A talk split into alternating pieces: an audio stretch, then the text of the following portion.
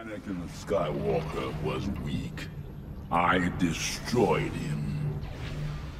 Then I will avenge his death. Revenge is not the Jedi way. I am no Jedi.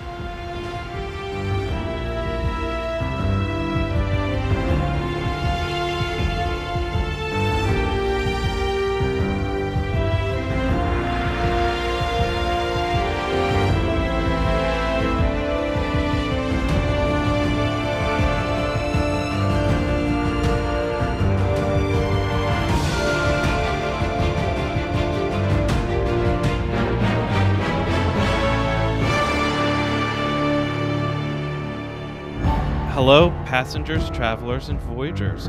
Welcome aboard the Khetanna Cast, a Star Wars podcast dedicated to celebrating and exploring the saga from our certain points of view. I'm your pilot, Ian, and with me, as always, is my co pilot, Ben. Hey everyone. And unfortunately, Maria wasn't able to make it tonight, but we have a very exciting crew with us tonight. Um, there's no way I can do each one of these individuals justice, so I will let them introduce themselves. Uh, we'll start with Rayven. Oh, Rayven, you're on mute. Well, that's good because I was messing it up there anyways. I don't know my own name. Hi, this is Rayven uh, from Sisters of Sabers, and uh, I don't know. There's not much of an introduction for me. I'm from Sisters of Sabers. we'll start with that. Your royalty, uh, Olivia. Okay. Hey, this is Olivia, aka Liv from Sistas with Sabers. And you guys can hear me okay on here, right? Yeah. Okay, cool. Um, yeah, it's me. Hey. Emma. Hi, everybody. It's Emma from Pink Milk and Pink Milk After Dark. Great to be here. Candace. I'm Candace from the Geeky Waffle. And Alexandria. Hi, I'm Alexandria from Alexandria. it's just me. Hello, everybody. Pleasure to be here, and thank you for having me. Thank you all for joining tonight. I'm very excited um, because we are we have a very special episode tonight. Uh, we are dedicating this episode entirely to Chapter 13 of The Mandalorian: The Jedi. Um, and our primary focus for tonight is going to be on Ahsoka and the various perspectives of the fandom, how each one of us feels and thinks about Ahsoka the character, her representation in this episode, um, and uh, I guess first things first. Is there anyone here who either is vaguely familiar with Ahsoka or hasn't seen the Clone Wars or Rebels or is more a casual Ahsoka fan? I think I would qualify in that level. Um, I'm very aware of her, but um, I am only slowly working my way through Clone Wars and Rebels. Um, so she is not unknown to me by any stretch of the imagination, but I am nowhere near as huge a fan as there are fans out there of hers. Gotcha. Um, and what? So you've seen her in. You said you're making your way slowly through the Clone Wars. What's been your impression of of her for you so far? Um, well, I mean, she's a great character. She's you know very interesting. I I like her spirit. Um, it's it's difficult because for me honestly the, the the words that come to mind are you know a really spirited kid is just the the thought process for me. Um i mean when ahsoka was first introduced i you know i was an adult already at that point. So even the character as she was first introduced you know being young but in addition to that being so much younger than myself at least in any kind of you know connection way. Um, I mean, I love her. I think she's a great character, but she's not somebody that I can actually, you know, s- so much identify with. Um, but simply because it, yeah, I'm old, man. Like I'm old. No, you're not. You don't look a day over 30. Oh, that's so sweet. I was 30 like 15 years ago, but you know, it's cool. Um, so why don't we go around and each talk about what Ahsoka has meant to us so far, or, or prior to seeing this episode, I should say. Um, let's let's just go down the line. Olivia or Liv, sorry. Well, that's a big. Oh, by the way, you can call me Olivia or Liv. That's totally cool with me. Um, whatever's easiest for you. Um, but the I guess that's just like such a huge question to me. Ahsoka just means everything for me. Um, I just I really identify with her. Um, when I first saw the, you know, when she was um turned away from the Jedi Temple, like I just felt that so much. Like I've always kind of been the black sheep in my family, so um, definitely she's she's someone I identify with. Um, but she also symbolizes like grace through the struggle and compassion. Like no matter how hard and like no matter what anguish she goes through, she's always just like such a beautiful and kind person, and that's something I I aspire to be. I don't know if I necessarily achieve it all the time, but uh, she's just she's just um, all around just a good like I guess role model. Like I look up to her, and I watched her as an adult. I watched Clone Wars as an adult, and but I still like look up to her and admire her. So yeah, Emma. I identify with Ahsoka so much um, because um like i just she has so many admirable qualities. I guess i shouldn't say i identify with her so much as i just wish that i could be her. She her relentlessness and her fearlessness are so admirable to me. And also the fact that she's so unconventional like that's one of the things that i cherish the most about her is that she's always true to like her inner moral compass rather than allowing outside pressures to sway her from what she believes and what she values and living out those values and really like walking the walk. So, and obviously being a Padawan to Anakin Skywalker, I mean, who wouldn't want that life? I would. yeah, making your So own rules. yeah. Well, you know, I mean, there's more to him than that, but I'm just saying. Yeah. well, they have so much fun in the Clone Wars. yeah. So, yeah, that's that's why I like Ahsoka. Uh, Candace. For me, growing up loving Star Wars, I grew up with the original trilogy and the prequels. And really, the only characters we saw as Jedi were a bunch of white dudes. So when we Mhm. finally got like a main character who we could see ourselves as, who was a Jedi, because I don't know about you guys, but growing up, I was pretending to, I had the Force, I had a lightsaber, I wanted to be a Jedi, and I was still in school, even though I was older when Ahsoka came around. But I felt like I grew up with her in a way. Like when she was in Rebels and she was a grown up, I was like established in a career, and I was like, "Hey, we're in this together, Ahsoka. We're we're moving on up there. You know, we're getting there." But yeah, she just she means so much to so many people, especially girls who grew up with Star Wars, because we didn't have that. We didn't have Rey. We had Jedi in the background who didn't have names until we went to Wikipedia to look them up, you know? So she's so important to so many people. She is, yeah. Alex. Well, I kind of feel bad a little bit because I did not um, grow up with Star Wars. Um, I actually, I think I was 19 years old when I was introduced to Star Wars.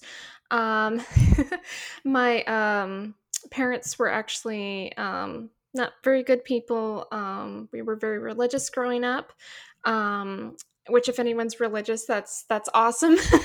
but this was in a bad way, in a way that you know hurt their children and other people. Um, and we grew up with like three or four uh, religious TV shows, and that was it. Um, but even those like TV shows growing up, I had like a fascination with movies, and just when I was like 18 years old, 19 years old, all I did was like watch movies. Um, I remember sitting in the movie theater. I was actually watching the Disney movie Big Hero 6, which is amazing if you haven't seen it. And there was actually a trailer for Star Wars Rebels. And that was my introduction to Star Wars. The clip that they showed in the movie theater was um, Kanan and the Inquisitor fighting. I was like instantly addicted. Um, Um, but as soon as I got into Star Wars, everyone was like, "You should probably go watch the Clone Wars as well." Because uh, that's the other animated series, and um, I've kind of got a character that I love or relate to kind of in each movie or series, and uh, Kanan and um, Rebels, of course, and Ahsoka and Clone Wars, because um, I don't know how to describe kind of my connection to both characters, but I think a lot of like that having to like hide a part of me like from my family and then having to particularly um I think the most powerful scene with Ahsoka for me is when she um basically gives up the you know the Jedi order and, and leaves um which is something I had to do in my, in my personal life so um I love her and she's also a complete badass and Yes. yes And Ben. Oh God, I I hope that I've got a decent story here. I'll be completely honest. When the Clone Wars came out, I was kind of in one of those stages where I wasn't paying a lot of attention to Star Wars animation. I watched the first couple episodes and it, it wasn't for me at the time, and I probably would have said some really uncharitable things about it. And I came back and tried a couple other times with that first season and never quite got into it until Rebels was really my gateway into Star Wars animation hardcore because I fell in love with Rebels really hard. Uh, and then when Ahsoka came up, I was like, wait a second, I I know her. So I went back and started the Clone Wars, and by the time that you get to her leaving the Jedi Order, which I think is something that we all come at Ahsoka from different places here, I think that's going to be something we mention a lot tonight. You're going to hear a lot about that Yeah. aspect that just floored me and i remember thinking like this is my favorite moment in any star wars ever because as someone who grew up and uh, maybe similar but not exactly the same as alex in a very very religious situation being a queer kid um you know that was me is when you had to leave and realizing that uh some people are just going to let you down and then coming to terms with that and i think that that's that's what ahsoka means to me in a lot of ways Yeah. I'm going to piggyback off of that too. So, I, when the Clone Wars first came out, I really wasn't sort of, I guess, ready for it. Um, you know, my, I guess at the time, my response would be, that's not my Clone Wars because, it, you know, I, I grew up with Genndy Tartakov- Tartakovsky's Clone Wars. And it was so well done. It was, I mean, like being a kid and watching that and then going to see Revenge of the Sith and made Revenge of the Sith for me a, a better movie. And so, um, yeah, the movie came out, the Clone Wars movie, um, and all the animations and, and everything. And it wasn't until, um, is 20 20 now. It probably wasn't until um, maybe like five or six years ago where I then came around and was like, you know, I've been hearing a lot about the Clone Wars and and Rebels and you know, I should just give it a shot. And so I yeah, I watched both series, uh cried with all of all of them. Uh Soka, I felt like in the same way that Candace mentioned, you know, sort of growing up with Ahsoka, uh, very much my experience as well. There's just so many different. It, it's hard to explain. I feel like, like I feel I can't even really quite put words to it. It's it's very deep and emotional because l- leaving the Jedi Order and confronting people of your past and both of you have changed and gone in completely different directions. Um, there's just so much, so much with her there uh, that I can identify with. Um, and that brings us to this episode. And this is um, the first live action adaptation of Ahsoka. Um, I thought, I guess, real quick, we'll just sort of get the aesthetics type questions out of the way first. You know, uh, I thought she looked great. Um, I was very, very. I was like, oh, okay. Like I completely bought bought into Rosario Dawson's depiction of Ahsoka. Um, her look, um, just her demeanor. Um, small nitpicky thing was the lekku or the Montrals, but um, you know, I mean, they said it. I think the other day, and uh, you know, that's kind of what I guessed for practical reasons and effects reasons and, and whatnot. It just didn't quite work out, and yeah. So, so what do we when Ahsoka first appears? You know, did she look? Did we buy into her appearance? Um, Rayven. I don't know how my mute button works. Probably apologies. Um, uh, yeah, uh, I thought from from as much as I know Ahsoka, and and Yeah. again, you know, like I say, I'm working my way through it, but it's not like I've only seen three episodes of the Clone Wars. I mean, I've you know gotten to know her. I felt like she had some of the physical movements down, some of the smaller physical movements that I think helped sell it. Um, yes, definitely. You know, the lekku were shorter. I agree. It, you know, it's for practical purposes. I think it benefits her in the sense of action and that kind of thing. Uh, but I do understand the concerns about it not looking appropriate because it is such a cultural, you know, thing or not cultural, but you know what I mean. Um, it's identifying so it matters but i think what we what we need to take from it is that they were trying to be able to give us a live action ahsoka that would move and look and feel like the ahsoka we know to a certain degree.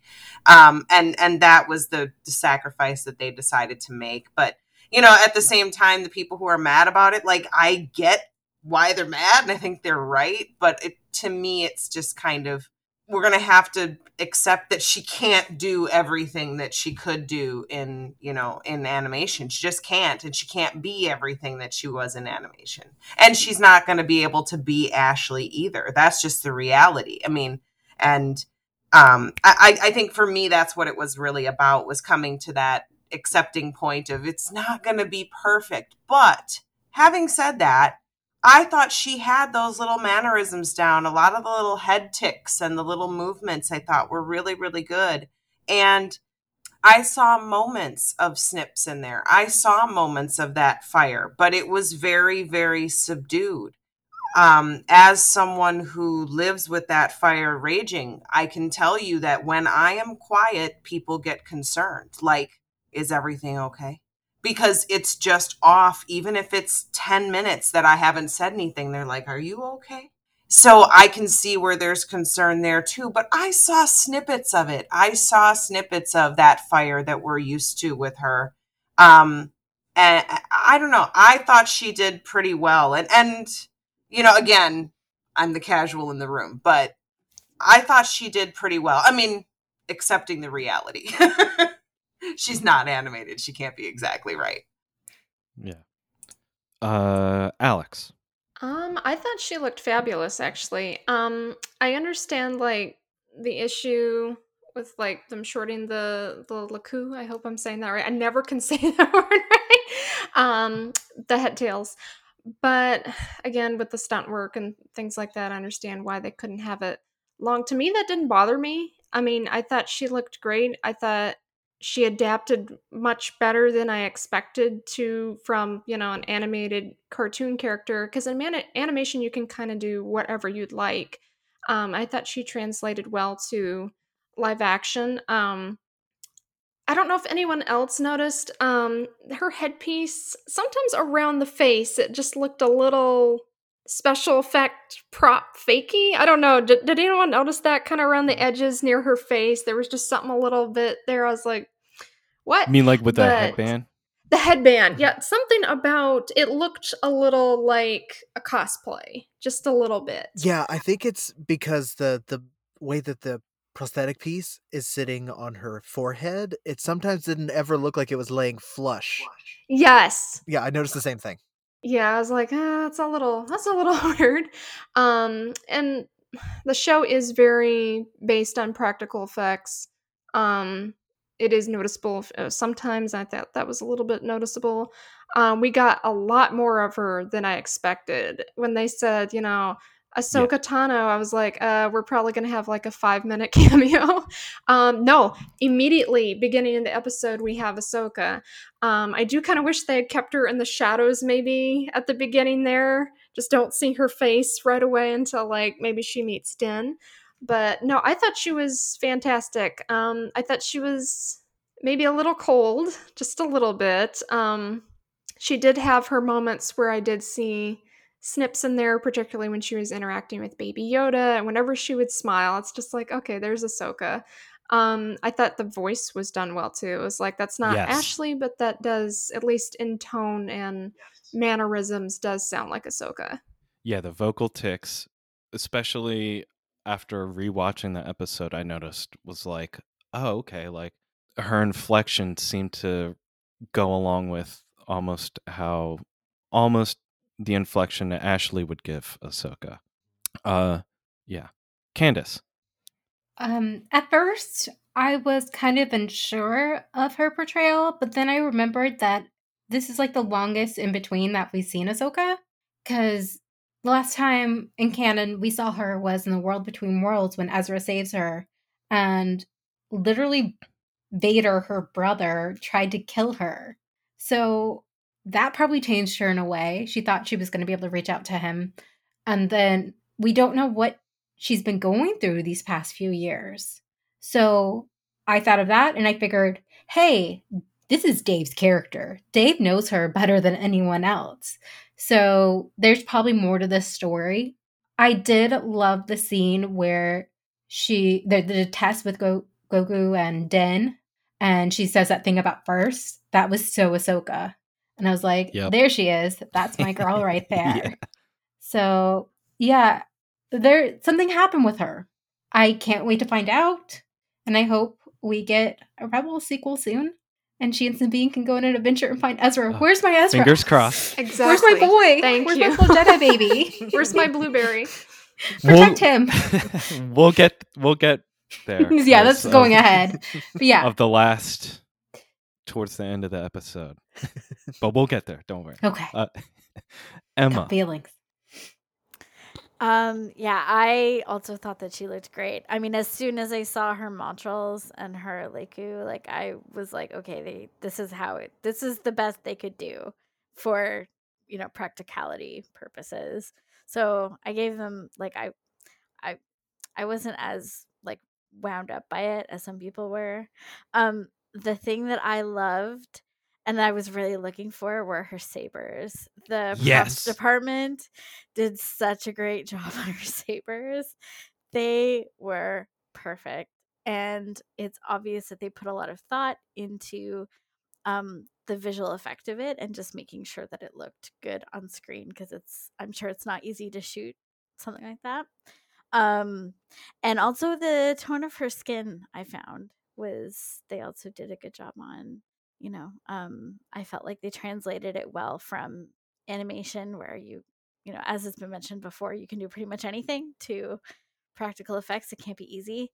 So I found that and the markings on her face, like I was looking very carefully at those things. And Yeah. yeah, they they they did such a good job, like just visually. Yeah. So those those are the things that I noticed about Ahsoka. Yeah, uh rewatching again, I picked up on two very distinct uh sound effects they used with uh the lightsabers. Still figuring out one of them. I know I've heard it. Uh just can't put my finger on it yet. And then um the other sound, similar hum to Kylo Ren's lightsaber, which was super cool. Um yeah. Liv. Uh, I thought Rosario looked beautiful as Ahsoka. I really just thought she looked great. I, I same with the skin tone. Like I thought it was spot on. I'm glad they didn't like overdo it with the orange, which I think could have been easy to do. Um, but I Like I thought yeah, yeah, like Shaak Ti. And speaking of Shaak Ti, I wasn't bothered by the Montrals. I wasn't like looking at the episode like, oh, uh, but Yeah. I'll tell you, when I saw Shaak Ti for the first time, she was so captivating to me because of the long Montrals. And I automatically thought that like, like, wow, this woman is like w- wise and experienced just from that visual I got. Um, and we see the progression. We see Ahsoka grow up and hers get longer. So I did kind of I was I was disappointed because I'm like, you have CGI. They gave the Twi'lek in the last season long ones. Um, I just didn't really think there was an excuse excuse, but that's just me in a personal opinion. But I don't work in animation, so I don't know. Like I can just eat my own words at that point. but but like um but like over like it I wasn't watching it like god, I wish it was longer. Like I'm not one of those people. Um cuz I did think she looked beautiful and it's just cool to see like a woman in live action, like a woman of color playing Ahsoka and it's like I can do that for cosplay. Like I can look for that as inspiration. And um so I thought that was really cool. Um, but yeah, I was like, I wish her her Montrals were like Shaak Ti's because Shaak Ti's in Clone Wars, she was beautiful to me. Not not so much in like the prequels, but like in Clone Wars. In Clone Yeah. Wars, she was gorgeous to me. So yeah. Real quick, uh, love that picture behind you.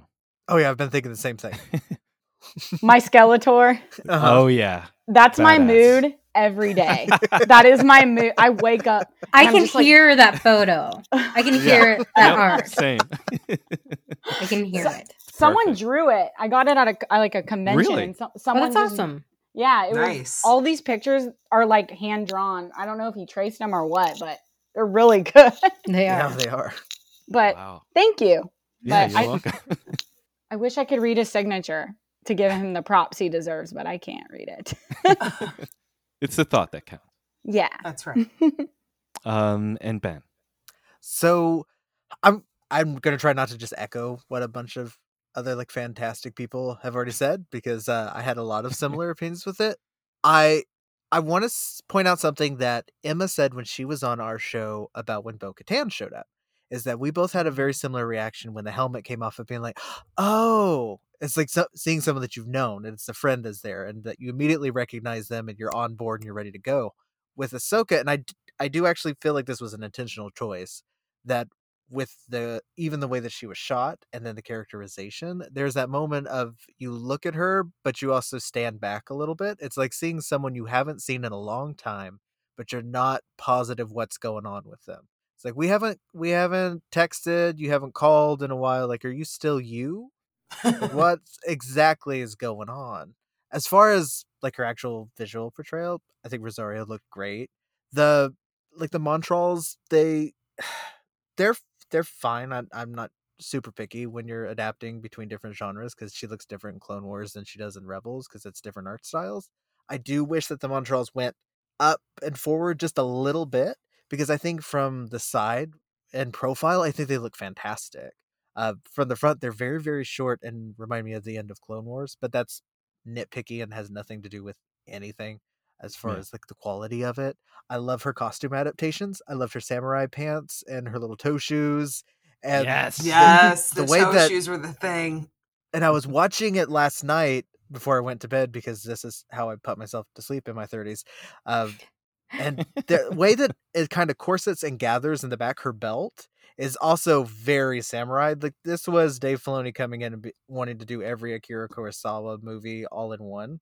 Like it's a very intentional choice on her, and I think it's also supposed. Excuse me. I think it's also supposed to tell us a little bit of where her character is in that moment, yes. and we just haven't quite figured out where she is in her story. relating to that, and um, Candace also hinted at it as well. Do we think that she maybe part of how she acts and behaves in this episode um, relates to maybe the possibility of her having felt either Anakin come back to the light side or his passing? We think I got scared for a second. Everything went black on my screen. I was like, "Oh no!" I was No. like, "Oh God, we're, said we're the going magic down words. That scared me. Oh God. Okay, but I I did. That was like one of my first thoughts. I was like, okay, based on where we are in the time period, I was like, okay, what is she feeling right now? What is she going through? I mean, I mean, she sensed him like even in Rebels, like when she faced Vader, she knew that was Anakin. So I'm curious, like if they'll go into that or she'll go into that a little more. because that's something I very much want to see. So I kind of hope they go into that or she discusses her feelings on that. Candace? I think she knows. I think he probably came by as a force ghost and was like, "Hey, Snips, I'm sorry. I'm sorry, I messed up." But I think she is probably wary, and I feel like she also knows about Luke wanting to restart the order. So she's just got her guard up on future Jedi. And I mean, that was her brother, and he betrayed everything that she believed in. So she's very wary. But she did seem happy to talk about Yoda, which was interesting. So it's it's complex. Yeah. It's very complex. I know I noticed that in the episode too. She s- smiles and then also there's a reaction from Grogu. Like he turned he's like, Mhm. "Oh, I know that guy. He Yeah. he looks like me." Mhm. Is he my daddy? We don't know. I literally Maybe. stood up during the episode I was like, that's his kid. Well, maybe not, but but it, it needs to be his kid. I think I scared my friend. She was like, You don't know that. I'm like, No, you went but on Oh, you- yeah, you accidentally muted yourself. never mind. Sorry. Oh, I thought you were going to mute yourself because you were going to like shout really loudly. no, Right. no, no. I did that plenty during the episode. uh Liv, you looked like you were in deep thought about this question. Yeah, I was. I was trying to find my like. I got like 50 tabs open, and then See, so I'm like, which one's my Zencastr to unmute? Yeah. um so i uh it's so hard like because i so like the first time i was like she seems so stiff. Like what's her jam? And then i rewatched the episode and i, I thought about that too like maybe she just has closure and like she doesn't need to be so emotional. Like she never was emotional. You never see like you never really see her just like lose it lose it so i don't know why i was expecting that. Maybe because i lost it in season seven of clone wars. Um but yep.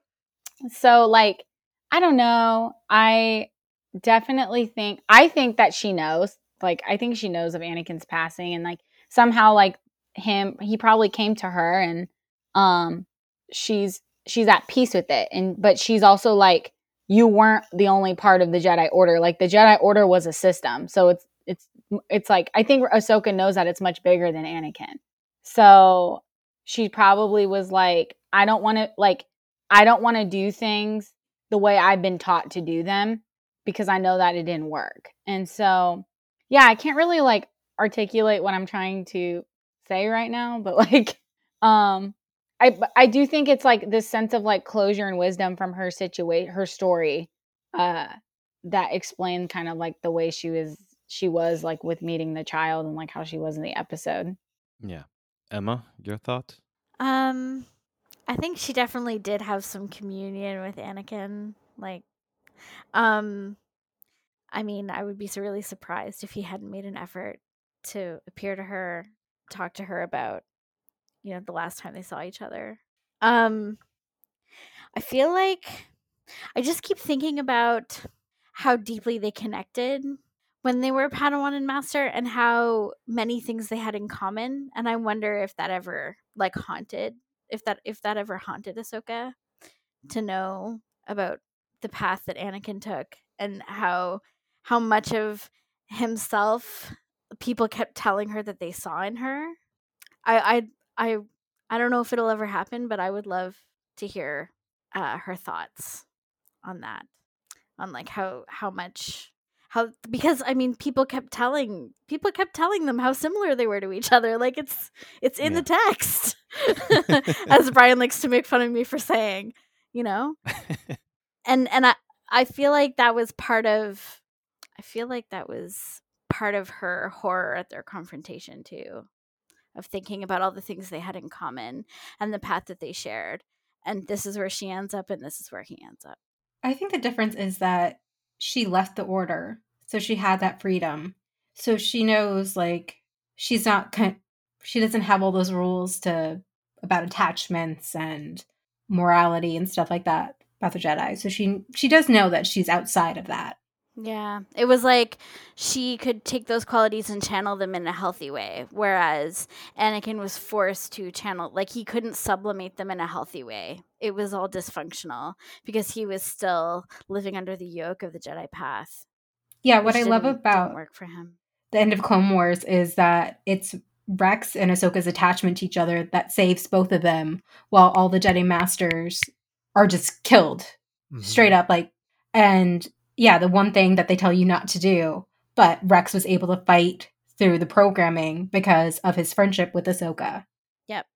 And that and it goes to and it also speaks to the greater theme in Ahsoka's character and like in her arc about how defying conven how defying convention is her salvation. Exactly. So your conversation, I just thought of this.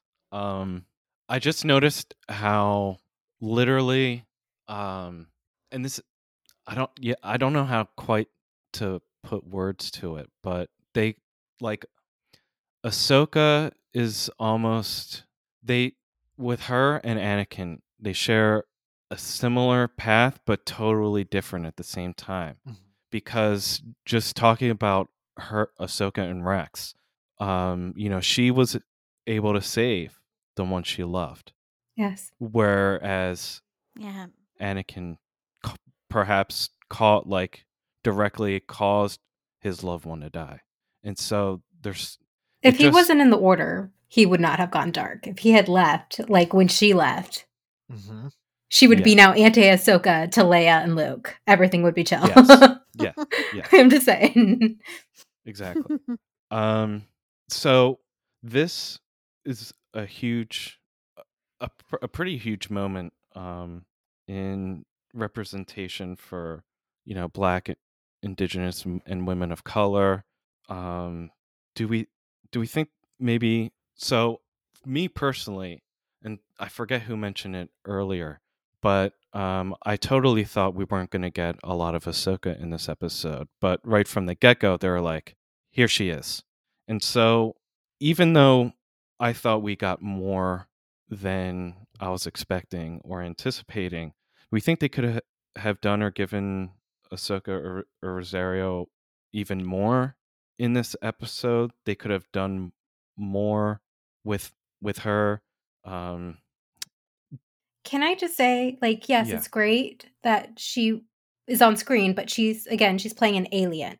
So it's not quite like representation.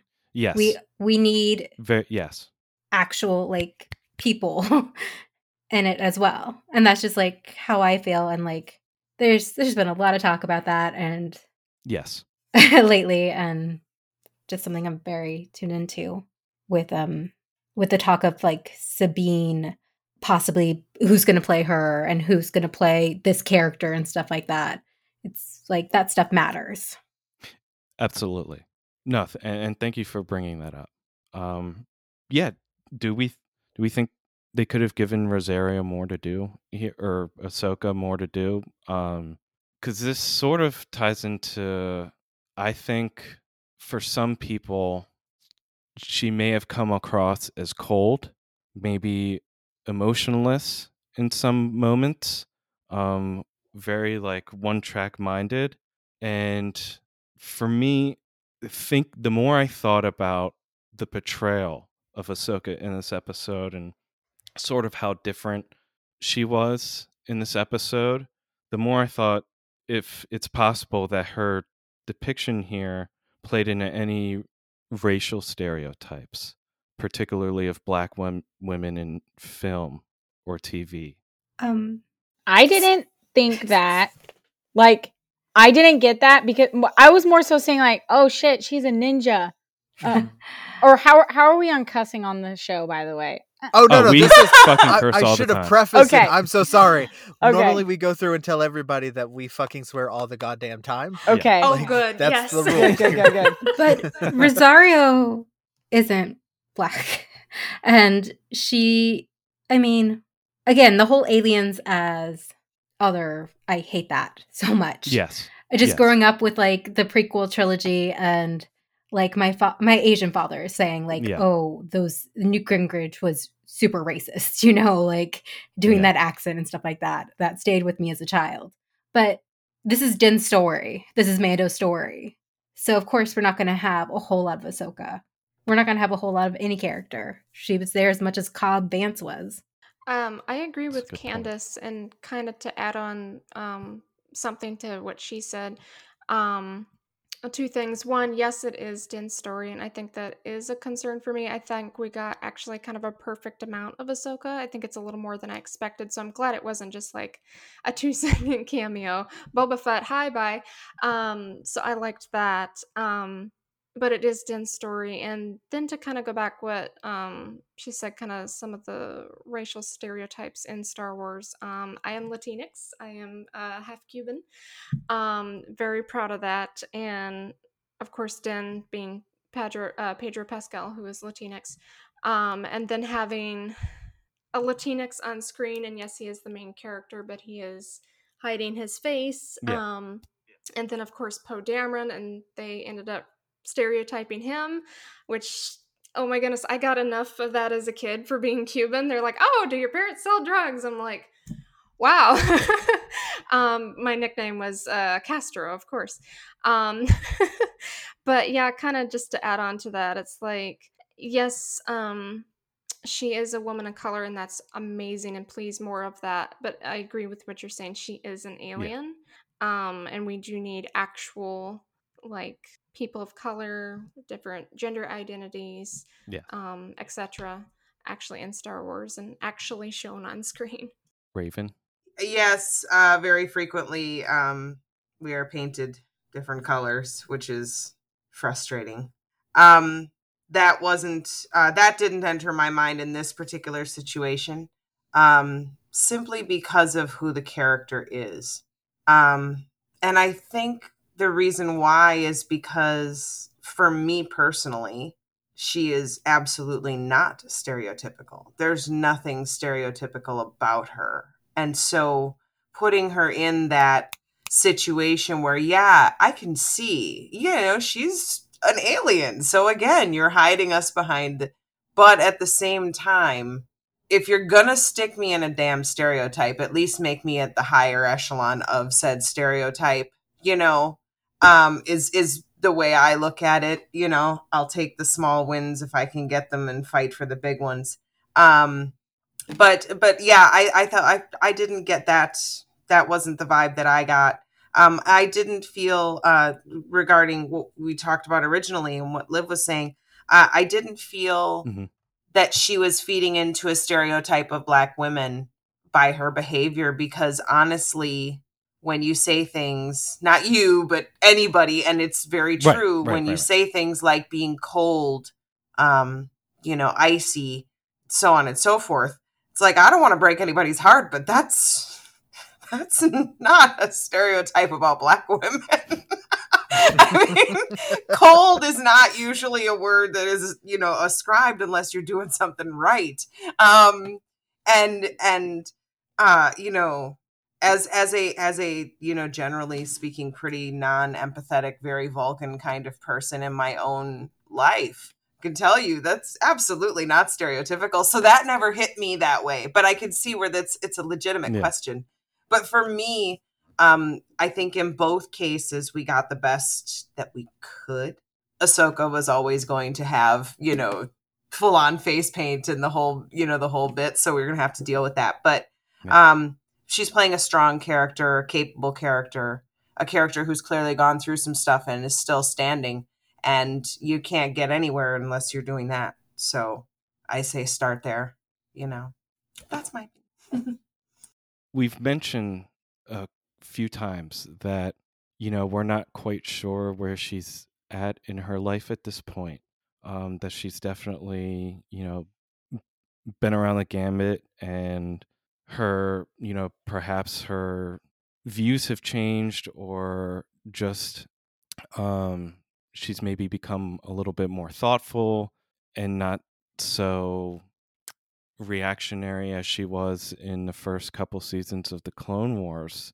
Um, did we think that this Ahsoka, that obviously it's Ahsoka, but did we think that this was Ahsoka and consistent with her character, or did we think that um did we sort of feel that like we got a curveball in any way, shape, or form, and that you know maybe because of bringing Ahsoka to a wider audience, that we couldn't get as deep with her as we would have liked. Uh, let's start with Emma.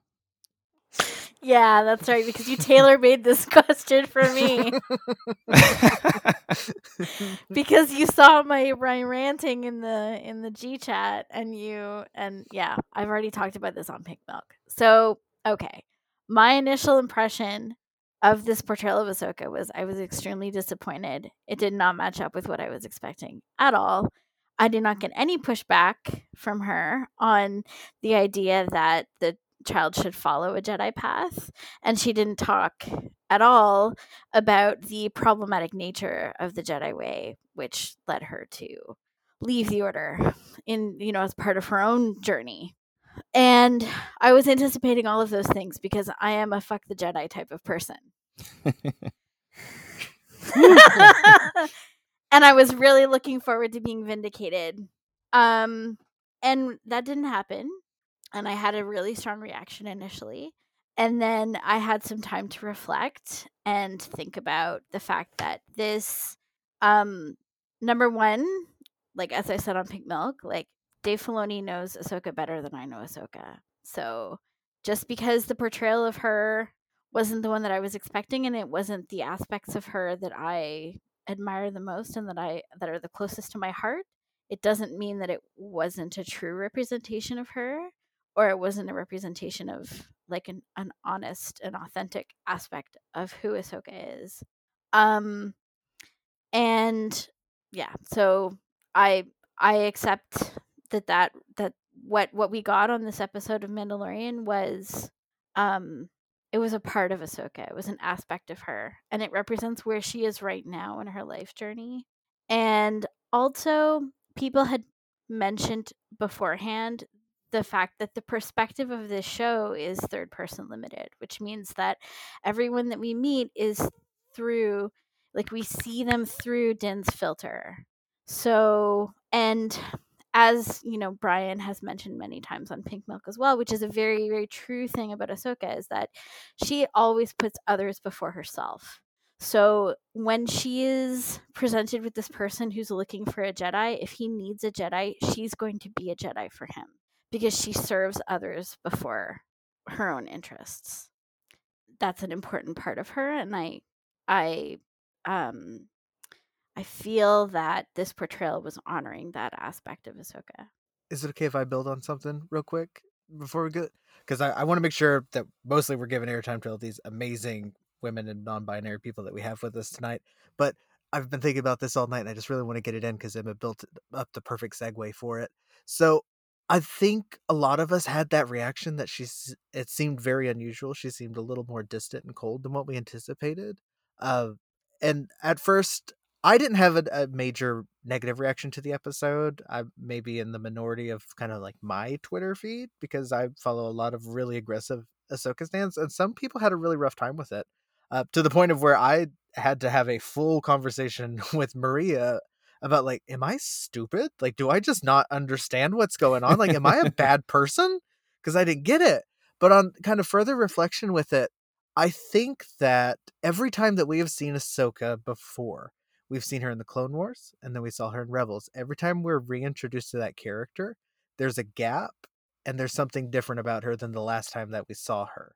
So the last time that we saw in Clone Wars before season seven came back was her walking away from the Order, and then the first time we see her again in Rebels, now she seems like things are going really well. Is maybe she's ascended in some way, and so we're trying to figure out who she is now and then she has her arc. So with her appearing in The Mandalorian, I think this is chapter one of Ahsoka's story again. And I think it's intentionally set up as a feature, not a bug, to throw us off. And one of the reasons that I think that that's the case is specifically the way that she was introduced by Bo Katan. Follow me, this gets very stupid. But when we're told that she's, we're going to find her, we're specifically told that we will find Ahsoka Tano on the forest moon of Corvus. We did find a forest moon, but it was not the forest moon that we imagined when we thought about it. That is a desolate forest moon. and we saw Ahsoka, but she's also not the Ahsoka that we thought we were going to find there either. And I think that those two things are intentional thematic. I think that we will find out more of where she is personally and what's kind of going on with her, whether she's coming off of dealing with trauma with her relationship with Anakin, or maybe we're working towards that closure. I'm not certain. But I do think this was made to throw us off a little bit as fans. But that's just my take. Okay, we're gonna go in deep because Ahsoka is my second favorite character after Sabine, but that's mostly because she, she represents. she's the first time, but yeah, but also because she's an awesome character. Okay, so she never says yes or no that she's a Jedi. Also, Din is a stranger. Why would she open her heart? This is like something that she needs to find Rex and talk about, not like some random Mando that Bo Katan sent to her. And she does tell him that he shouldn't be trained, but she also is the one person who understands why having a choice is so important. And she gives Grogu the choice. She says straight up, like, he, put him on this temple thing. He will either choose to become a Jedi or he will not. She is giving him the choice, which was something she didn't have until she was like convicted of murder. so it's something very important. And also, the military isn't for everybody, but for some people, it's the greatest thing that's ever happened. Yes. You know, Mhm. I Yeah. would die in the conformity of the military, but it doesn't mean that mm. it wouldn't be fantastic for someone else, you know? So even though I know that it would kill me within five minutes, I know that there are people I know who I would be like, you know what you should do? You should think about going into the military. and it's not because of anything bad. It's just there are certain personality types, okay? I was born a Princess Leia. Do not tell me what to do. So, like, the idea of me jumping in and being, you know, a, a, a member of the military is just so antithetical to the person that I am. It doesn't mean it's a bad thing. It's just not my glass slipper, okay? My glass slipper is a little bit more, you know, boardroom and bar brawls, depending on the day. yeah, the whole story, this whole series is not about Ahsoka. Ahsoka's just helping it go along. The whole story is about a single dad trying the best he can in the galaxy. They both are like traumatized beings and just trying to find and make a family. Yeah. And so yeah, I'm just I'm indifferent to the portrayal. I prepared myself though because I knew I'm like Ahsoka means so much to me. I will feel something, but again, trust in the Dave is my motto. Alex, you had something you wanted to say? It does feel odd that again, I know it's not the Ahsoka show. It's it's the Mandalorian and it's it's about Din and and um go girl. I will never be able to say that correctly ever. Um I always think of Goku for some reason to anybody that gets the anime references. That's I'm what so I sorry. thought they Anyway, said the first time. Um, I did too. I was like, Goku. Why did they use that? I was like, no, not Goku, please. Um, but it does. Whether they explore that, you know, more of Ahsoka's story in The Mandalorian or some kind of spin-off, which I have a feeling is definitely coming some down someday down the road. Um, I don't think they cast a live ac- action Ahsoka just for you know a few minutes. I'm pretty sure. Oop, kitty cat. Sorry, I see cats. I'm like cats. Um, yeah, I d it is weird though for her to have gone through what she's been through and got the opportunity and the, made the decision to leave. And then you have Din, who, again, I can also relate to both characters, where he's been indoctrinated in this, you know, religion, and Ahsoka got away from it. And then you have, you know, a child. And yes, she did, you know, suggest that he have the choice, but at the same time, I'm like, girl, you've seen what this does, and she actually mentioned what it does. I'm like, say something. I mean, it's it feels weird that she didn't say something or bring it up, and she kind of did because again, she said, "Well, it happens to the best of us," and I've seen what it you know does to a fully trained Jedi Knight. But at the same time, I'm like, that's not enough. I'm like, you have And again, they might go into that more further. Trust Dave and Dave we trust. But I, I kind of agree very much with Emma's point on that because I'm like, it just I, I would say something if I were in her shoes, I'd be like, I think I'd go into a little more detail. Yeah. be like, just there's too many red flags here to you know let him get into that. But again, uh, it is his choice, I suppose. But at the same time, it is a child. At the same time, it's like I don't know if he knows what he's getting into.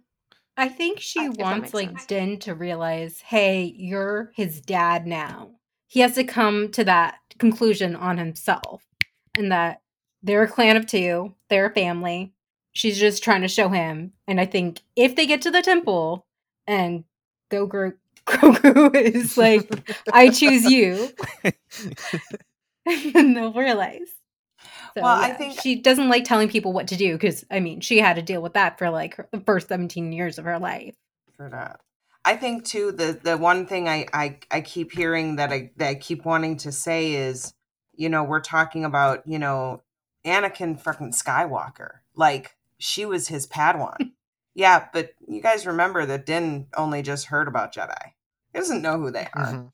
He might not actually know that Anakin Skywalker and Darth Vader are the same thing. He may actually not know.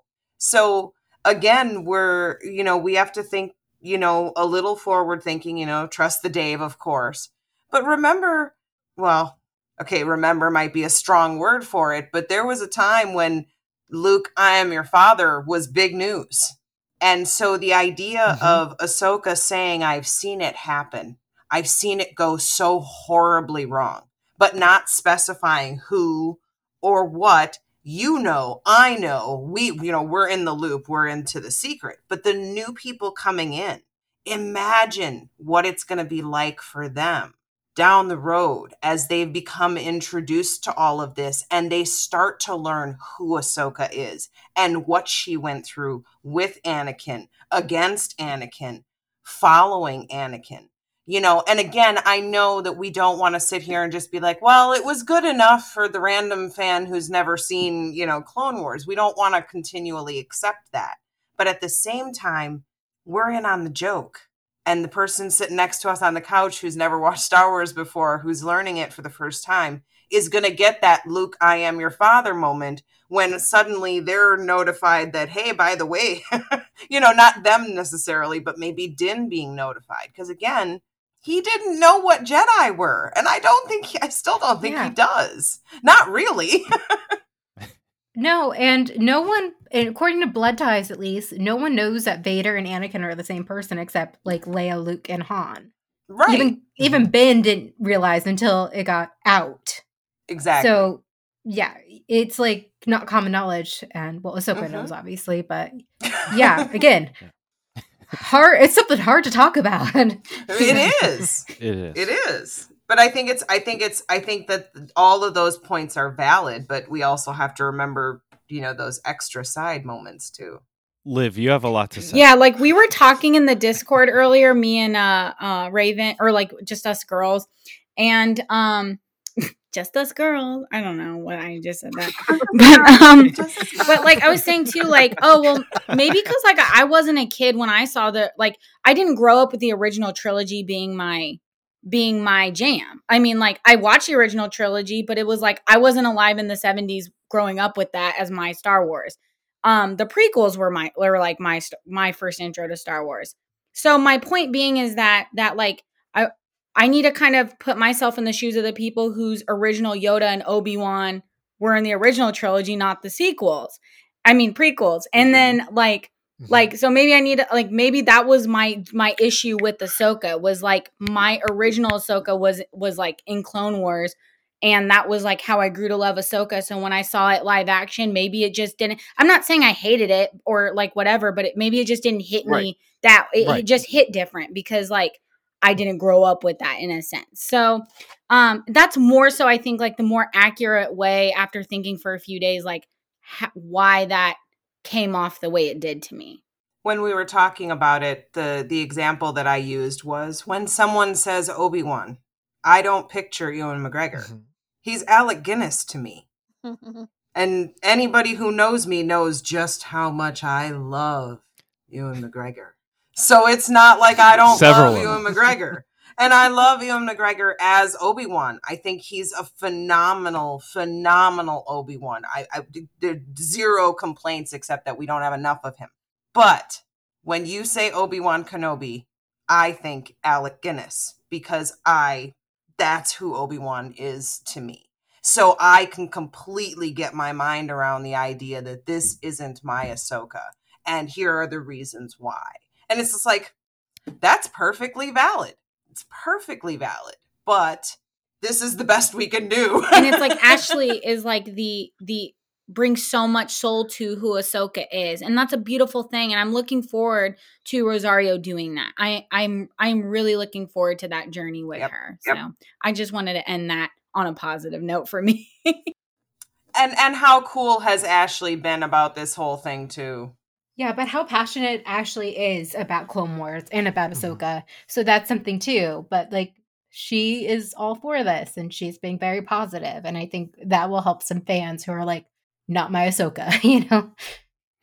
I love how you brought up Liv the Yoda analogy, and same with Rayven with Obi Wan and Old Ben, and because yeah, like the last time we see Yoda, he's like this like I'm just gonna say like he was he's like a very emotionalist, just like rock of a human, not human, he's not human being, but like of a being um, that has feelings and just like doesn't really quite feel them. And then you have you like in Empire Strikes Back, like he's on he, he's totally almost crazy. Like just like fucking around with Luke. He's like He's Like, been on there for two decades. Yeah. he's been by it's himself. like a Star Wars episode of Punk. And um and I Don't think, you dare do that to poor Yoda. well, like, okay, what Yoda do you think about? Do you think about the Muppet or do you think about the Yeah. CGI flippy Ex- Yoda? Exactly. Uh, yeah. And so uh, so I think that's I think that's a great analogy here. I think also too going back to this whole Jedi thing. Um you know the t- the chapter title is called The Jedi. Um everyone refers to Ahsoka as a Jedi and calls her that to her face. Um she doesn't deny it, but she also doesn't accept it either.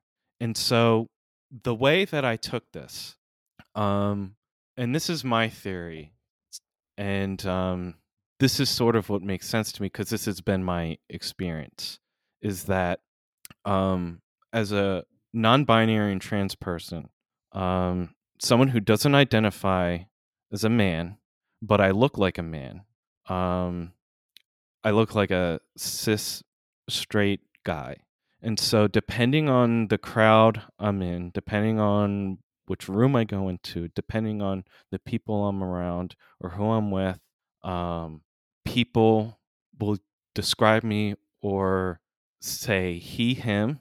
Um, and it's, I can't really explain what it's like being misgendered. Um, but there's just like a jolt going through my body. But in certain situations, um, I don't correct people because to me, it's a matter sometimes of life and death. And um, sometimes also it's just easier to be seen that way and not have to explain or get on a super deep level to someone I'm probably may never even see again and just happen to come in acquaintance with for a couple minutes at a time. And so I think that's what's going on here with the Ahsoka. I think that she's letting people think she's a Jedi.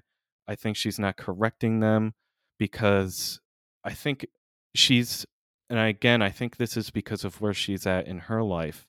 Um she she doesn't she doesn't have to deny or accept it to other people. Like sh- she knows her truth and it's hers and hers alone and she still has autonomy in whether or not you know she can disclose that information with other people or not and so in the moment in rebels when she says i am no jedi it's a very emotional phrase and it's a very powerful thing because she's saying it to someone who brought her into the ways of the Jedi.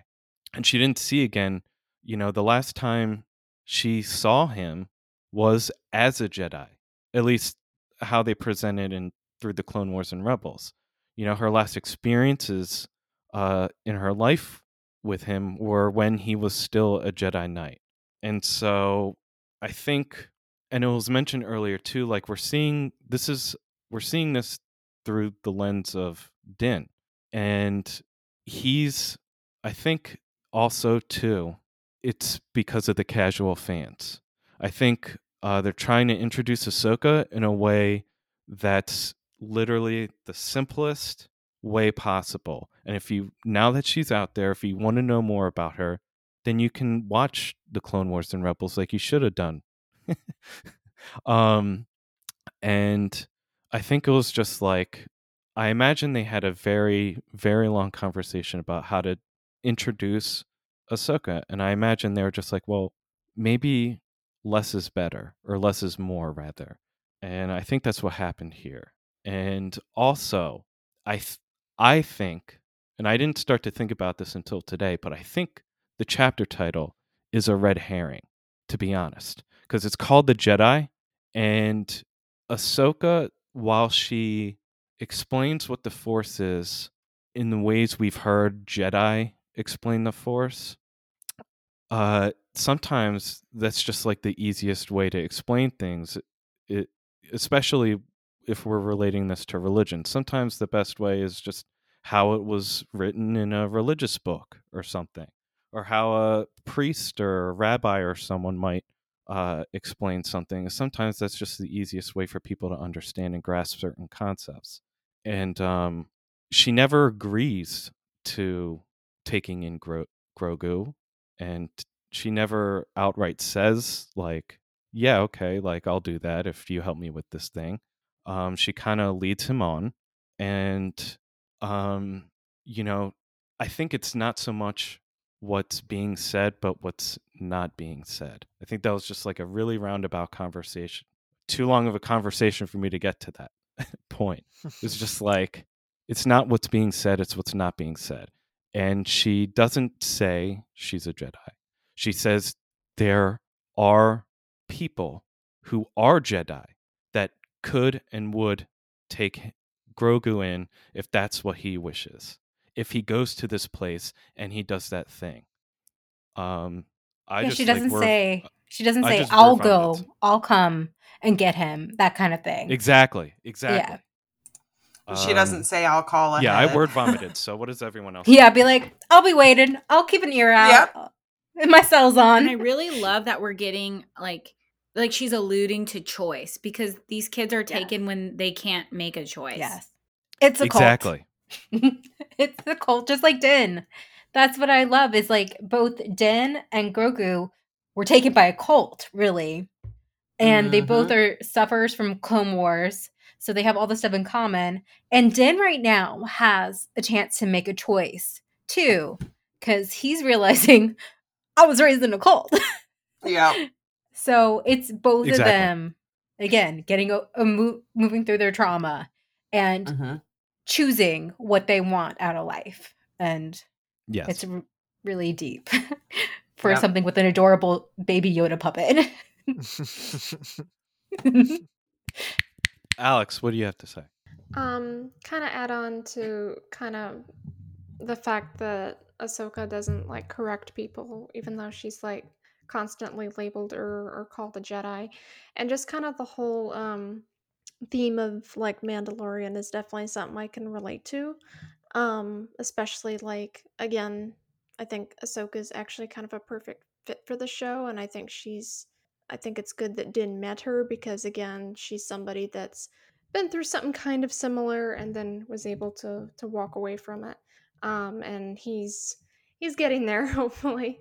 Um, but yeah, but like what you said earlier with the um, I like that perspective as a, a non-binary person, how she's always labeled as a Jedi, and that's constantly like I can think of maybe a handful of people, ironically, within this like Star Wars community that actually like um use and respect my pronouns and I mean in my workplace just I haven't even come out at my workplace because it's it's just pointless. And I'll have I have LGBT uh, people in my workplace, but there's gay people in my workplace that are like transphobic. I'm like, why? Mm-hmm.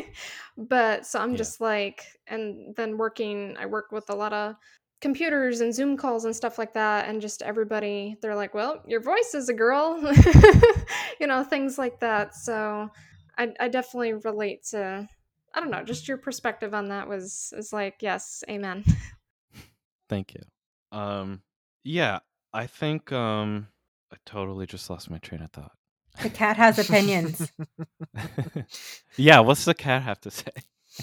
Every time Um, I see him, I just want to be like, Kitty. he's he's forever trying to just break into things. Arsene, please. so like Grogu. Do you want to be on big camera? Is that your thing? Leave the microphone alone. He was my after the camera. He's after the microphone. I'm like, okay, you need to get down. But he wants attention now. That's why he's just being annoying. He's like, Mom, I have things to say. None of them have to do with anything you want to talk about. Um, I did. I did want to throw in there too. Um, something that um I've been thinking about um regarding the Din not being as well versed with Jedi. He may not, in in that same vein, not realize that by referring to Ahsoka as a Jedi, that he is in fact possibly saying something not true. Um, you know, without meaning, you know, without being aware of it. Um, and again, that's not me making excuses for people being stupid, but again, it's just an idea that we have to that we need to be aware of is that he doesn't even know that he's maybe putting on a label that means something. You know what I mean? Because I mean, let's be honest here. You say the word sorcerer, and that in itself sort of has negative connotations in our, Mhm. you know, in our time because it means, Yeah. you know, Looney Tunes, crazy person, uh, which is not true, but you know what I mean. and so, from his point of view, especially now with this realization of being, you know, children of the watch, it's like, well, are they a cult too? You know, of a cult of sorcerers. Yeah. And, you know, so I think he's just a little bit, you know, unaware when it comes to things like that. But um, but I agree too that um there are times when you just have to deal with people and and sometimes it's easier not to correct people's, you know, mistaken impressions because it's just not worth it you know it's not worth the drama that's going to come from it but it shouldn't be like that you know? It shouldn't have to be something that you have to decide whether or not you want to stand up for yourself today or if you want to make it a you know? It just shouldn't be like that is my point. The only the only people that we see Ahsoka tell that she's not a Jedi, even though she has lightsabers, and lots of people assume lightsabers equals Jedi, is Vader, and she also tells Ezra and Kanan, who are fellow Jedi, and those are the people that like kind of matter to understand. Like, w- w- she was trying to, I think, make Kanan feel better. She, he's like, I didn't complete my training, and he's like, Well, I'm not even a Jedi, so that kind of thing. Yeah. Do we think that by her not actually No, no, no, you go. um do we think by Ahsoka not outright saying I am no Jedi, like is that a mistake or do we feel like in some ways that like I don't want to say I don't want to say like a mischaracterization, but does it seem kind of out of place at all? What if it? what if she is a Jedi at this point? What if in in another point of view, and um, from a certain point of view, we found out that Yoda has a lot of regrets, which of course he would, but he is realizing like the order didn't change 900 800 years. He's realizing like they weren't the right kind of Jedi. But we see Kanan and we see Ahsoka, and in my minds, those are like the best Jedi we have seen on screen because they do love, but they are also able to control their emotions and they use their attachments for the best. So, what if she's like, Well, I'm not part of a Jedi order, but I am a Jedi? We don't know what happened in those past few years. We don't. And also building on that too, Wow. all of her old masters have now joined the Force, and we know that Ahsoka's natural abilities in the Force is she's much more tied to it than anyone we've ever seen before in these stories. We also So- don't know about Morai and the daughter. Well, There's Mhm. so much we don't know. But the last time that she was in a situation that we saw on screen where she would have communed with the force ghost of one of her former masters was in Rebels when she and Yoda they don't exchange words, Mm-mm. but there even though it's animated there's a fantastic little facial expression on Yoda where you know that that is just a face of like regret. Like he knows he messed this child up and he's come to terms with that in some ways. And so I wonder if there's been more communion since then. You get bored being a force ghost. You talk to people, right? he burnt a tree on fire. Yeah. Well, he's uh, Imagine Yoda. it. He's got to do what he's got to do to pass the time. yeah, we know he has so much regret about Ahsoka because, like, in his in Clone Wars, the nightmare he has, she comes back up, and yeah, that smile and the fact that she smiles when she's talking about him, like, it's very nostalgic and happy. So things happen. We don't know what they are yet, but hopefully we'll find out. And Dave, we trust. Yes. I think in this Um, case, it's okay to tr- it's okay to trust Dave. I always. I would Dave. love to see that by the way. I would love to I mean for all of my like ideas about how the Jedi Order is messed up uh, and they and nobody knows how to live. Um I feel like Not wrong. I, I, I feel like I would honestly I would love to see the category of Jedi expand to be someone who is just like a force adept and who like can navigate the living force and manipulate the living force. Like that would be amazing if that definition of Jedi, you know, became like was the predominant one in the Star Wars universe. I would love to see that.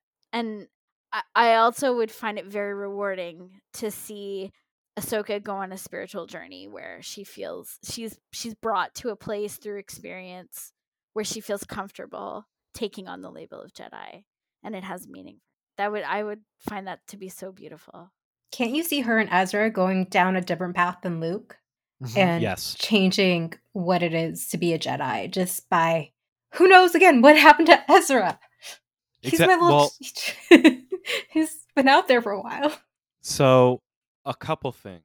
Um, first, I would love to see like Ezra and Ahsoka do their own new thing, um, redefining what it is and means to be a Jedi. But also, and I mentioned this too the last time uh, Emma was on here was I would have like hopefully there can be some kind of like um I don't know maybe we could get like from a certain point of view for like TROS or the Last Jedi like 40 years from now but like I would lo- have loved to see Ahsoka either in Rebels or now meet with the Last Jedi Luke like the end the end of the last jedi luke because they would have like set the galaxy on fire totally um it's my head canon and it's it's very one of those like personally fan fiction kind of head canons that will never happen but it makes my heart happy now that we know that she's been to the world between worlds and maybe because of her connection to the force she has access to that i'd really love to imagine that when people like luke and leia passed over that ahsoka was there to greet them mhm. Yeah, and I was just gonna say, like, I I feel like if anyone is gonna is going to revolutionize what like the Jedi path could mean, it will be Ahsoka because Yes. we have because she is the only person who is alive at this point in the um like or I mean she feels like the only person who could be alive who has been to Mortis and has traveled the world between worlds and and as i've mentioned before like the fact that she can travel the world between worlds and she has that ahsoka the white um aspect to her it kind of makes time go sort of wibbly wobbly for her like she has Mhm. some flexibility she has plausible flexibility within the story about her popping up at different points in the timeline and that can be explained to us by the fact that she can travel the world worlds and travel through time like literally also and i'm gonna give some props to this to Candace for helping put this thought into my mind because number one like yeah sometimes it's just a- simple question of like well yeah what if she actually just is a jedi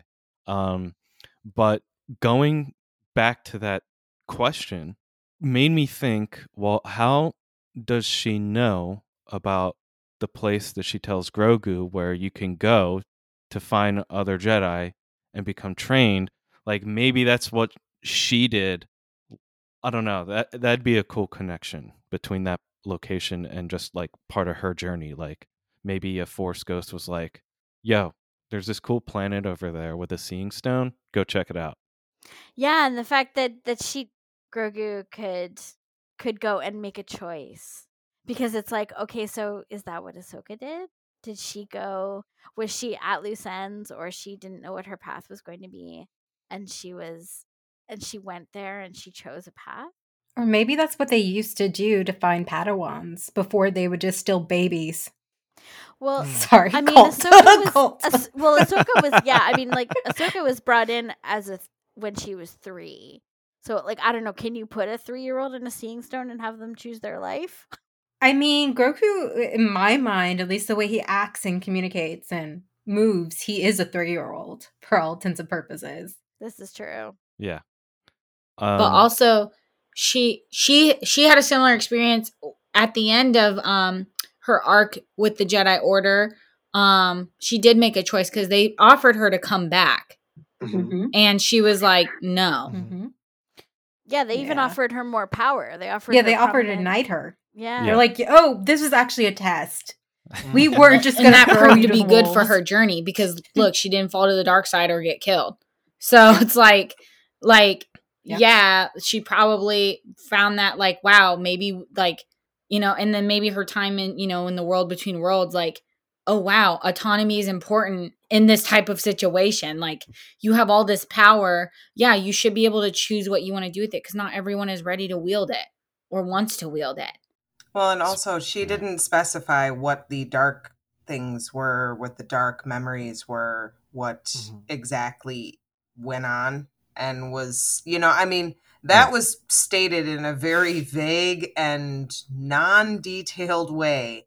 And so my thought process at that point was as as she was saying the vague and completely non-detailed stuff she was saying was that she actually knew what she was talking about and just chose not to be more detailed because maybe we're not ready. I thought he just like was repressing those memories, and that's what happened because they were so traumatic. Right, Yeah. but th- th- and that was the impression that she gave. But then, you know, the way she said it to me, and again, this is just my personal opinion about it, but the way that she said it was almost like when you look at somebody and go, you know, something terrible has happened. There's been a car accident, and then you just go, and I'm going to stop with just that. I'm not going to Mhm. tell you exactly what happened because you've already got the gist of the information. There was a terrible car accident. I don't need to tell you exactly what happened. And so the vibe that I got was that there was that hesitation moment of, you know, dark things. And then it was just like, and I kind of got the impression that maybe she was fully aware of, or at least had a pretty good inkling of what those things were and just chose not to be more, you know what I mean? So that might also be in, mm. impacting her decision to say, take him and let him make his own choice. yeah. I still think there's a lot more about Grogu's past with the Jedi that we will find out because Yep. he was definitely not in general population with the rest of the No. younglings because that would have a got out because you know there's not a lot of like adorable little green like mocha jelly bean looking babies hanging around, right? I But- would uh, love. I would love if Anakin and him were like arch nemesis. The, See, I think very specifically since she said the only other person that I've seen like this was Yoda, right? So they would have been in the temple around the same time. So clearly we Yeah. know that Ahsoka never ran into Grogu. So where were the Jedi keeping him and what were they doing with him? Why were many masters testing? and remember, he Yep. has the highest M count. Uh-huh. So my whole thing is like they would be very interested in that, just like how they were very Mhm. interested in Anakin. Is it Mhm. higher than Anakin though? Is that what that means? We don't know. I don't. we think just we know. that it's the highest one that at least the Empire probably has on record. But I And- think that that poor baby was kept in some really, really questionable conditions. I think that pram also came from the Jedi Temple, and that's why it seals up. freaking Jedi. Mm. Okay. I have uh, a few things to say, but I know Alex, you've been trying to get some thoughts in. Oh no. I've just been No? a little mouse over here. no, I definitely agree though. I don't think he was under very good conditions. Um, my question is who who hit him, or like I'm Glad curious about that. I'm like, you asked that question because my I don't know if I like saw someone tweet about this or if I heard it on a live stream somewhere in the last couple days, but um I someone mentioned or asked the question like maybe uh as part of their la- one of their last like missions before Order 66 or like depending on the circumstances and if um they reacted like every other clone like what if it was the bad batch who put grogu into hiding or something I think we'll see it on screen because thematically, how Star Wars likes to play with monomyth, right? And this just came to me as I was thinking about it, right? Grogu is a Moses story. That's what's going on.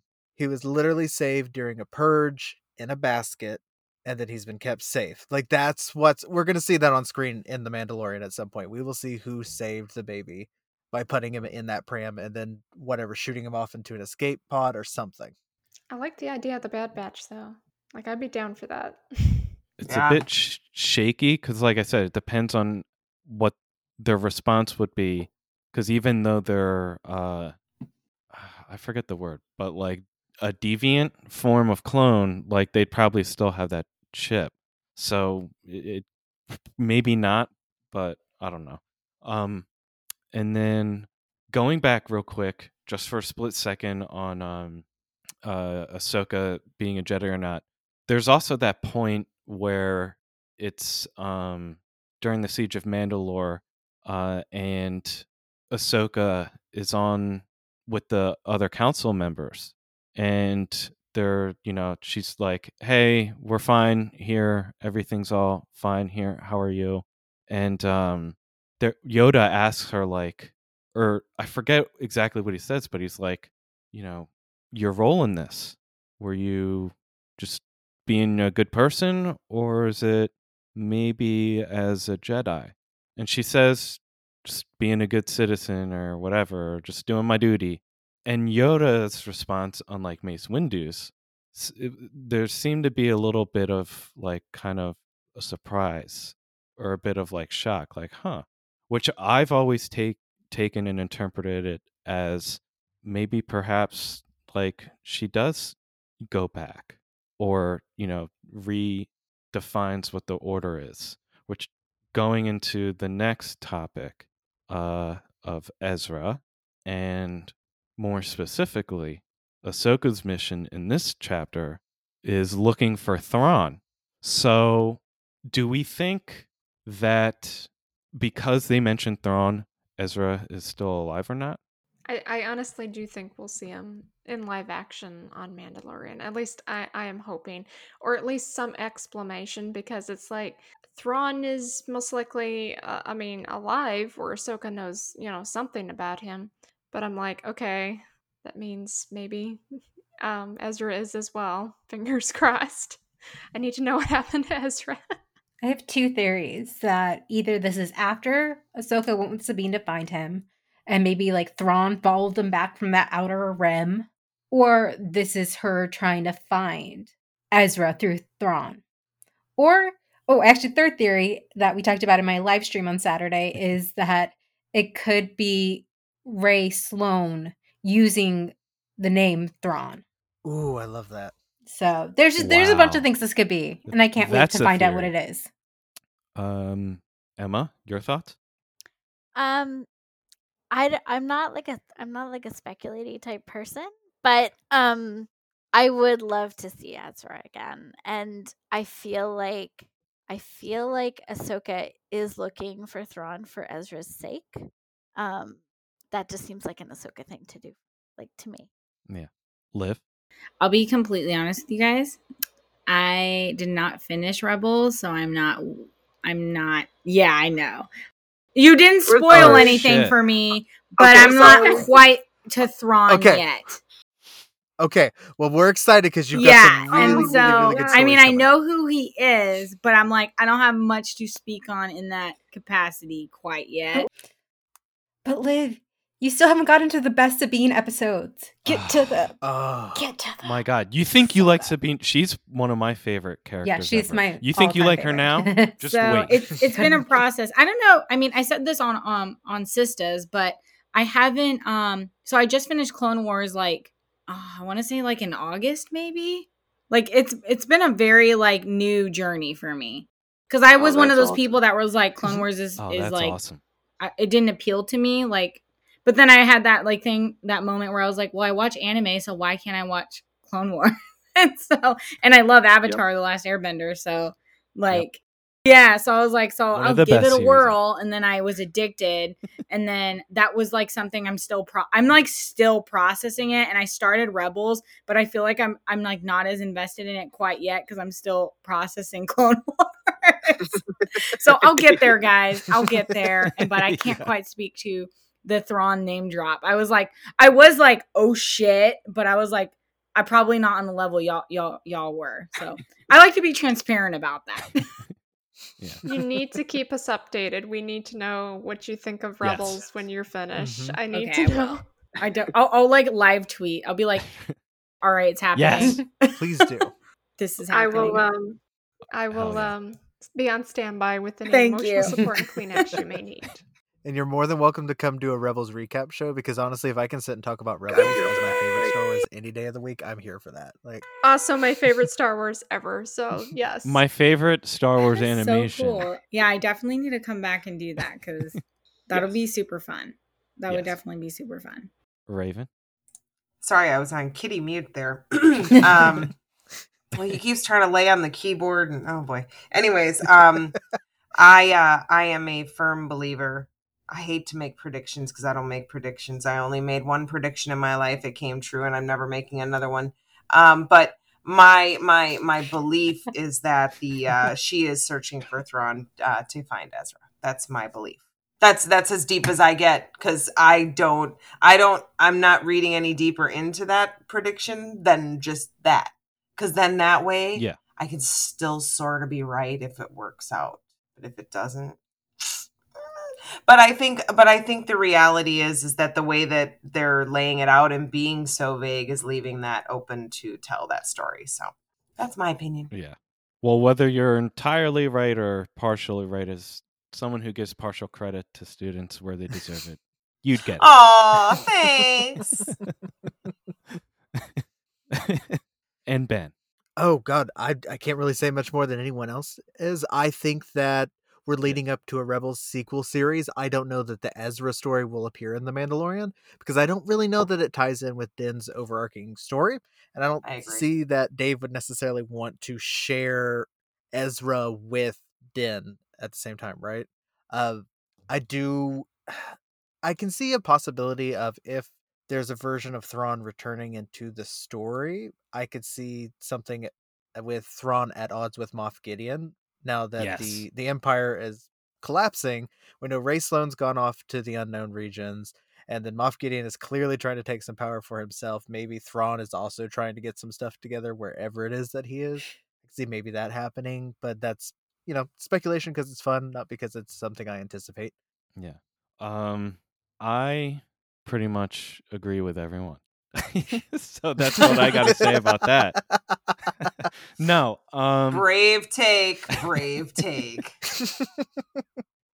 Um, well, my thing is she's either looking for Thrawn to find out where Ezra is, or she's already found Ezra and maybe something's happened or not, and just uh, bringing that part of her life to an end or getting some closure with it and having a confrontation with Thrawn, whether you know it's a conversation or a fight or anything else, or he's still working with the Empire, or maybe First Order or something. I don't know, but those are my thoughts.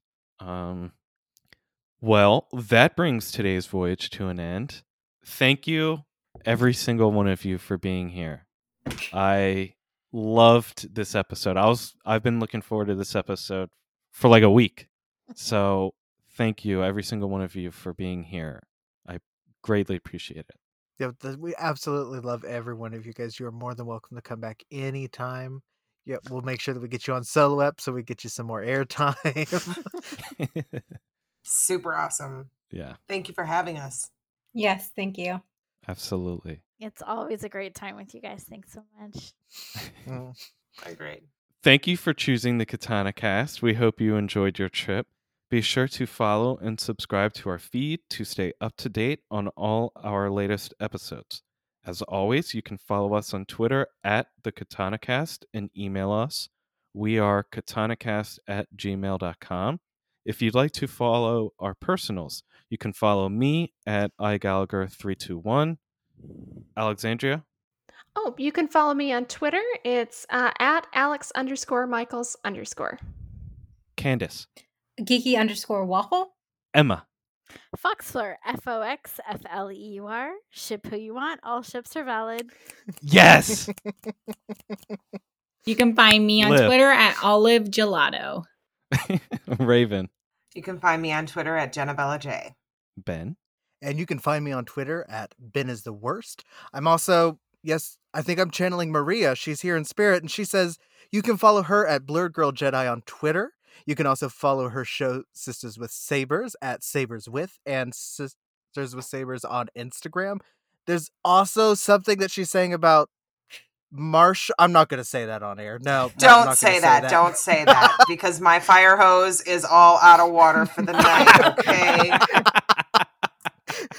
And also, just to follow up, every episode of this Mandalorian recap season, we are plugging the This Is the Way Fund on GoFundMe. You can find the description, excuse me, the link in the description of this show, as well as on our Twitter. All funds go directly to the Transgender Law Center. If you have a few dollars that you can spare, we would absolutely appreciate if you would contribute. It means a lot to us as a podcast started by a trans non binary person. And then because I've got to end every show with a rant, I'm just going to say remember how important these voices are. Please feel like bringing us onto shows, onto your live streams, but at the same time, please, please understand that if you are bringing us on and we're going to get harassed in comments, that we will not come back until you clean house. And that's it. That's all I have to say. I've spoken. I love it. Yes, you have spoken. Again, thanks for choosing the Khetanna cast for your cruise. We appreciate your continuing support, and as always, may the Force be with